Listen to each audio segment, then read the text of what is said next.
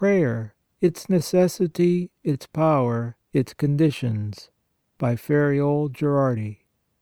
Chapter eight. Some practical lessons on prayer in the Gospel narrative. Number ten. The resurrection of Lazarus. John chapter eleven, verses one through forty-five. There was a certain man sick, named Lazarus, of Bethania, of the town of Mary, and Martha, her sister. And Mary was she that anointed the Lord with ointment, and wiped his feet with her hair, whose brother Lazarus was sick. His sisters therefore sent to him, saying, Lord, behold, he whom thou lovest is sick. And Jesus, hearing it, said to them, This sickness is not unto death, but for the glory of God, that the Son of God may be glorified by it.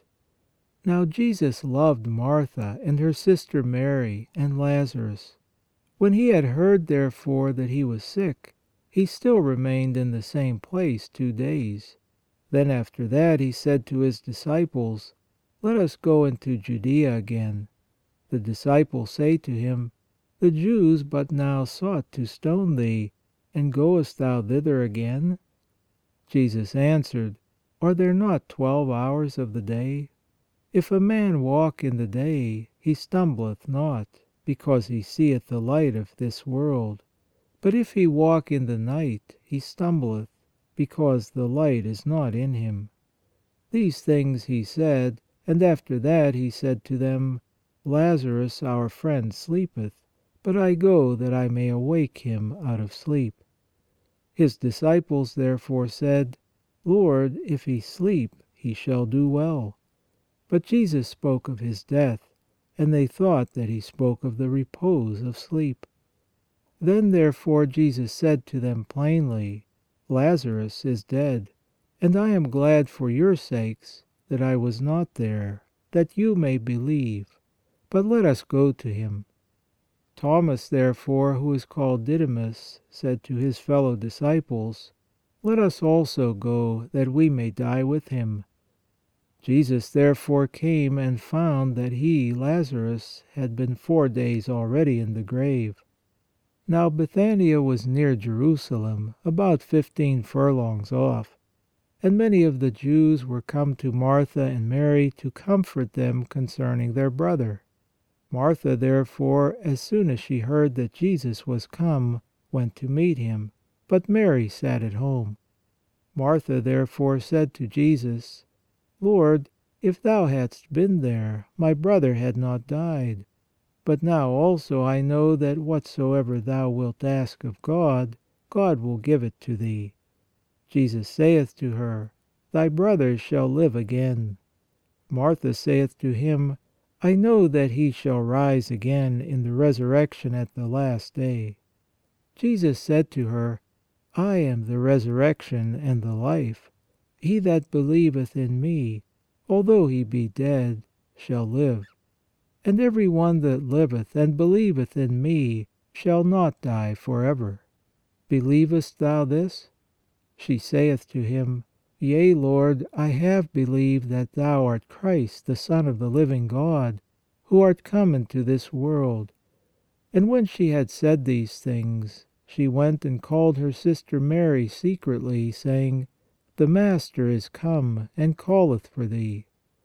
She, Mary, as soon as she heard this, riseth quickly and cometh to him, for Jesus was not yet come into the town, but he was still in that place where Martha had met him.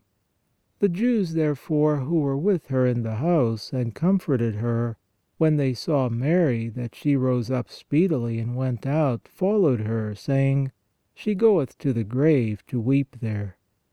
When Mary therefore was come where Jesus was, seeing him, she fell down at his feet, and saith to him, Lord, if thou hadst been here, my brother had not died.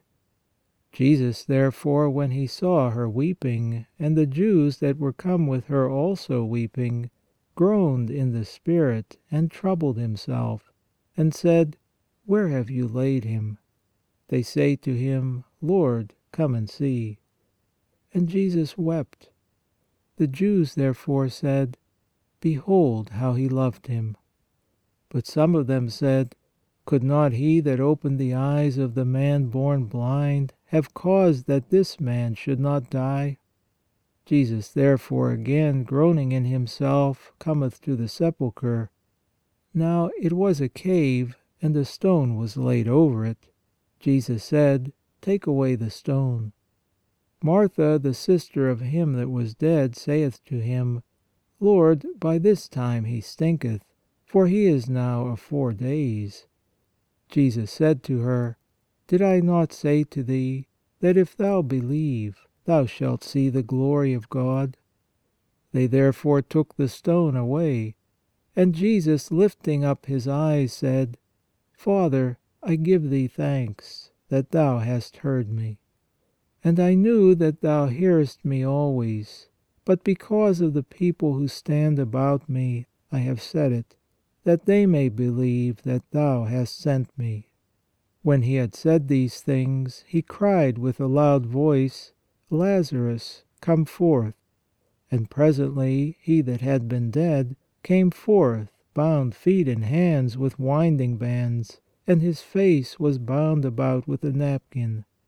Jesus said to them, Loose him, and let him go. Many therefore of the Jews who were come to Mary and Martha, and had seen the things that Jesus did, believed in him. one. Lazarus was greatly beloved by our divine Saviour on account of his many virtues and his strong and simple faith. Jesus, whenever he went to Jerusalem, always availed himself of the generous hospitality of Lazarus. Martha and Mary, his two sisters, are mentioned in the Gospel among the pious women who were wont to minister to the wants of Jesus and his disciples during his public ministry. Mary, the sister of Lazarus, is the same as Mary Magdalene, whose conversion and public penance, reparation and forgiveness of her scandals, to the great indignation of the Pharisees, are related by Saint Luke, and whom Jesus on a later occasion declared to have chosen the best part, which should not be taken away from her. Luke chapter seven, verses thirty-six through fifty, and chapter ten, verse forty-two. Wherefore, when Lazarus became dangerously ill, his two sisters sent to Jesus the message, He whom thou lovest is sick.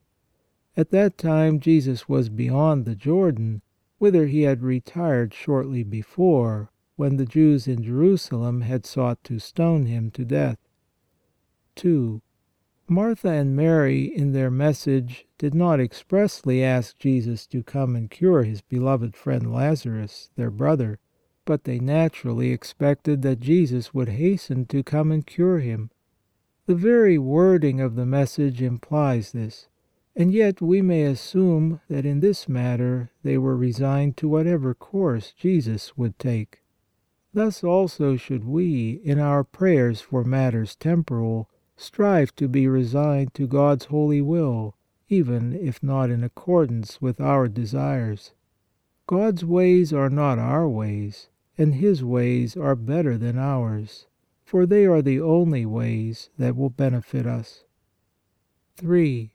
After receiving the message of the illness of Lazarus, Jesus Christ seemed to be in no hurry, although he knew that Lazarus was on the point of death, for he remained two days longer in that place, and when he told his apostles that Lazarus was already dead, he proceeded to Bethany only by slow stages, so that when he reached that town, Lazarus had been dead four days. By so deferring his arrival, Jesus did far more for the sisters of Lazarus than merely to cure him, for he gave them the occasion of gaining great merit, not only by accepting their brother's death with resignation, but also by not losing, as most of us would have done, their firm faith and loving confidence in Jesus.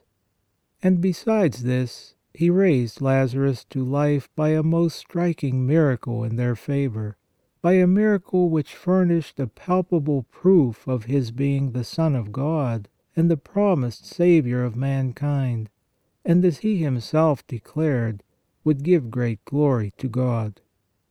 four. Let us admire the conduct of Martha and Mary. When they met Jesus before their brother's resurrection, neither of them uttered a word of complaint, dissatisfaction, or disappointment that Jesus had so long deferred his coming.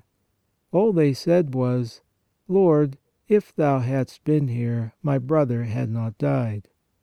Let us learn from their example not to complain or despond when God does not hear our prayers when and as we wish.